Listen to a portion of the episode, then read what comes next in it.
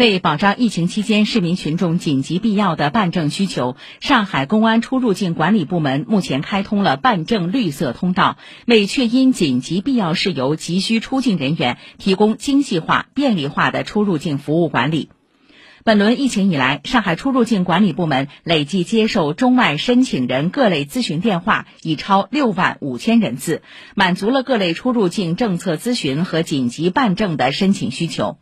出入境管理部门表示，随着疫情防控向常态化防控转换，将根据全市统一部署，有序做好窗口恢复各项工作，持续保障中外人员出入境需求。